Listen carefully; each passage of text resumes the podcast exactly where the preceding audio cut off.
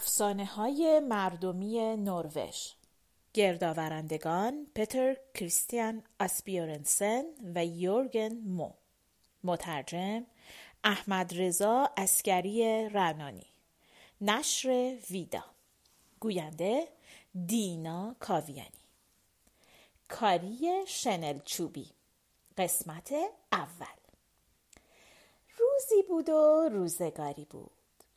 شاه ثروتمندی بود که همسرش رو از دست داده بود و فقط یک دختر برای اون باقی مونده بود. این دختر به اندازه مهربان و زیبا بود که هیچ کس نمی‌تونست تا اون حد هم مهربان باشه هم زیبا. پادشاه که بسیار دلبسته همسرش بود مدتهای طولانی برای همسرش سوگواری کرد. اما دست آخر دیگه اونم نتونست تنهایی رو تحمل بکنه و با بیوه یکی دیگه از پادشاه ها که اونم یک دختر داشت ازدواج کرد. دختر این زن هم به همون اندازه که دختر پادشاه مهربون و زیبا بود زشت و نامهربون بود نامادری و دخترش به دختر شاه به این دلیل که بسیار زیبا و مهربان بود حسادت می کردند. اما از اونجایی که شاه خیلی به دختر خودش وابسته بود و به اون توجه می کرد اونها جرأت نداشتند دختر پادشاه رو آزار و اذیت کنند. بعد از مدتی بین پادشاه و یکی دیگه از پادشاه های همسایه جنگی در گرفت. پادشاه رهسپار میدون جنگ شد. اون وقت بود که همسر پادشاه فکر کرد که دیگه هر کاری دلش بخواد می‌تونه با دختر پادشاه بکنه. بنابراین دختر پادشاه رو کتک می‌زد و به اون غذای کافی نمی‌داد. دست آخر با خودش فکر کرد که هر کاری هم با این دختر بکنه کمه. برای همین تصمیم گرفت که اون رو چوپان گله ها بکنه و هر روز با گاو و گوسفندها به کوه و جنگل بفرسته. نامادری به دختر اصلا غذا نمی‌داد. اگرم غذا می‌داد خیلی کم. به این ترتیب دختر لاغر و رنگ پریده شد و همیشه غمگین بود و گریه می‌کرد. در میان گله گاو و گوسفندها یک گاوی بود آبی رنگ که همیشه موهای خودش رو تمیز و مرتب نگه می داشت. این گاو همیشه میآمد پیش دختر و اجازه می‌داد که دختر اون رو نوازش کنه. یک روز که دختر نشسته بود و گریه می‌کرد گاو اومد پیشش و ازش پرسید که چرا دختر گریه می‌کنه؟ چرا دختر انقدر ناراحته؟ دختر پاسخی نداد و همون جور به گریه کردن ادامه داد. گاو گفت من همه چیزو درباره تو می‌دونم هر چند که تو حرفی هم نزنی. تو برای این گریه می‌کنی که ملکه به تو ظلم می‌کنه. اون می‌خواد اونقدر به تو گرسنگی بده که بمیری. اما تو مجبور نیستی گریه کنی.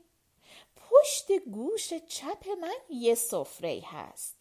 وقتی اونو پهن کنی هر چه خوراکی که بخوای روی اون برات ظاهر میشه. دختر خوشحال شد. دستشو برد پشت گوش چپ گاو سفره رو برداشت و روی زمین پهن کرد. توی سفره خوشمزه ترین خوراکی هایی که هر کسی آرزوشونو داره ظاهر شد. نوشیدنی شیرینی خلاصه هر چیزی که دختر آرزو می‌کرد. خیلی زود دوباره دختر جونی گرفت و سرخ و سفید و خوشندام شد. ملکه و دختر لاغر مردنیش دوباره به دختر حسودی کردن ملکه اصلا نمی‌دونست دختر چجوری دوباره با اون غذاهای کمی که اون بهش میده اینقدر خوشگل و زیبا شده. بنابراین به یکی از خدمتکاراش دستور داد که دنبال دختر به کوه و جنگل بره و ببینه که دختر چی کار داره می‌کنه. خدمتکار که دختر رو تعقیب می‌کرد دید که دختر از پشت گوش چپ گاو سفره رو بیرون میاره اونو پهن می‌کنه روی سفره پر از خوراکی های خوشمزه میشه و بعد هم خب دختر می‌خوره و سیر میشه. خدمتکار بعد از دیدن اینها به خونه برگشت و هر چیزی رو که دیده بود برای زن پادشاه تعریف کرد. از اون طرف بشنوید از پادشاه. جنگ تموم شد و پادشاه با پیروزی به خونه برگشت. همه در کاخ خوشحال بودند و از همه خوشحالتر دختر پادشاه. اما ملکه وانمود می کرد که بیماره. پول زیادی به یک پزشک داد تا اون به پادشاه بگه که تنها راه علاج ملکه خوردن خون و گوشت گاو آبیه هم دختر پادشاه هم بقیه درباریا از پزشک پرسیدن که آیا ممکنه داروی دیگه ای باشه که به ملکه کمک بکنه؟ اونا همهشون می‌خواستن گاو آبی رو نجات بدن. همه می‌گفتن که دیگه مثل و مانند این گاو در دنیا پیدا نمیشه. اما پزشک سر حرفش وایستاد و گفت برای بهبود حال همسر پادشاه چاره دیگه ای نیست و اون گاو آبی باید کشته بشه. وقتی دختر پادشاه این رو شنید خیلی دلگیر شد. رفت به استبل و سرش رو انداخت پایین و همونجا ایستاد. اونقدر غمگین بود که اشکش جاری شد. گاو ازش پرسید برای چی گریه می‌کنی؟ دختر همه ماجرا رو برای گاو تعریف کرد.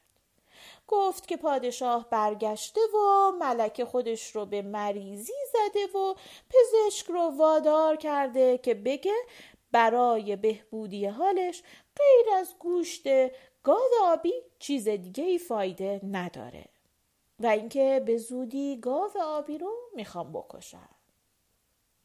گاو گفت اول منو می‌کشن بعد تو رو.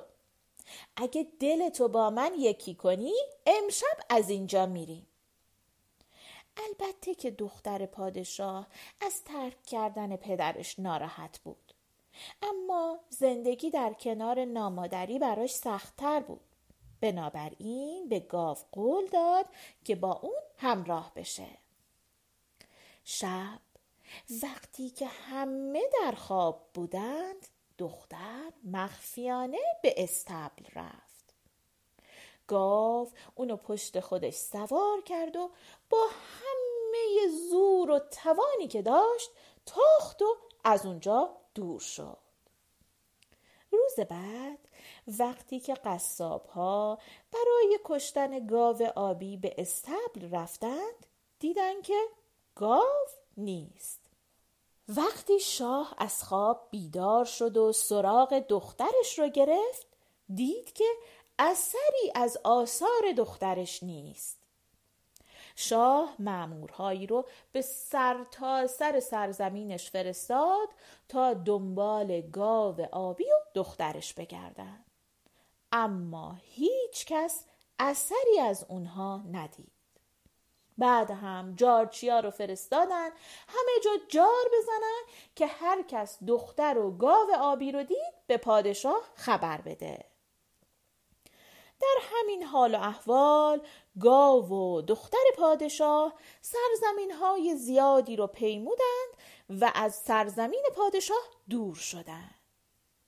اونها به جنگلی رسیدند که تنه درختا و شاخه ها و برگا و همه گلا و سبزه ها از مس بود.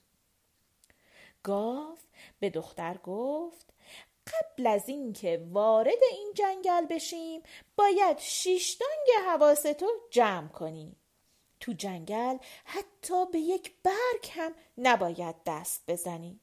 وگرنه هم تو هم من کارمون ساخته است. بدون که تو این جنگل یک قولی زندگی می‌کنه که سه تا سر داره و صاحب جنگله. دختر به گاو قول داد که حواسش رو جمع کنه مراقب باشه دستش به چیزی نخوره. وقتی وارد جنگل شدند دختر خیلی مراقب بود. وقتی به شاخه می رسیدن به جای اینکه اونا با دستش لمس کنه و از سر راهشون کنار بزنه خم می شدن و از زیر اون شاخه عبور می کردن. اما جنگل اونقدر انبوه بود که راه رفتن در اون به این راحتی ها نبود دست آخر هم هر چقدر دختر خم شد و مراقب بود باز دستش به یک برگ خورد و برگ به دست اون گیر کرد. گاو گفت وای چی کار کردی؟ حالا باید برای حفظ جونمون بجنگیم به هر حال برگ رو خوب پنهان کن. اونا تقریبا به انتهای جنگل رسیدن. قول سه سر شتابان از جنگل بیرون اومد و گفت اون کیه که جنگل منو لمس کرده؟ گاو جواب داد. این جنگل به همون اندازه که مال توست مال ما هم هست. قول نره زد. سر این جنگل با هم می جنگیم. و اینطوری شد که هر دو در برابر هم جبهه گرفتن و مشغول مبارزه شدن. گاو با تمام توانش شاخ می‌زد و لگت پرت می‌کرد. اما قولم به همون اندازه ضربه های خوبی می‌زد. تمام روز با هم جنگیدن تا اینکه در آخر گاو کار قول رو یکسره کرد.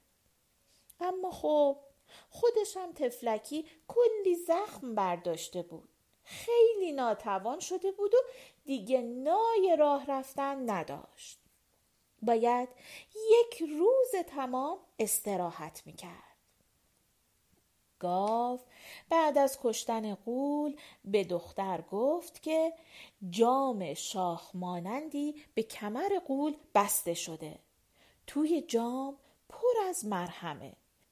برو اونو بیار و از اون به بدن من بمال روز بعد گاو حالش خوب شد و اونها دوباره به راه افتادند. این بار روزهای زیادی راه رفتن تا اینکه در اون دور دورها جنگلی رو دیدن که نقره بود.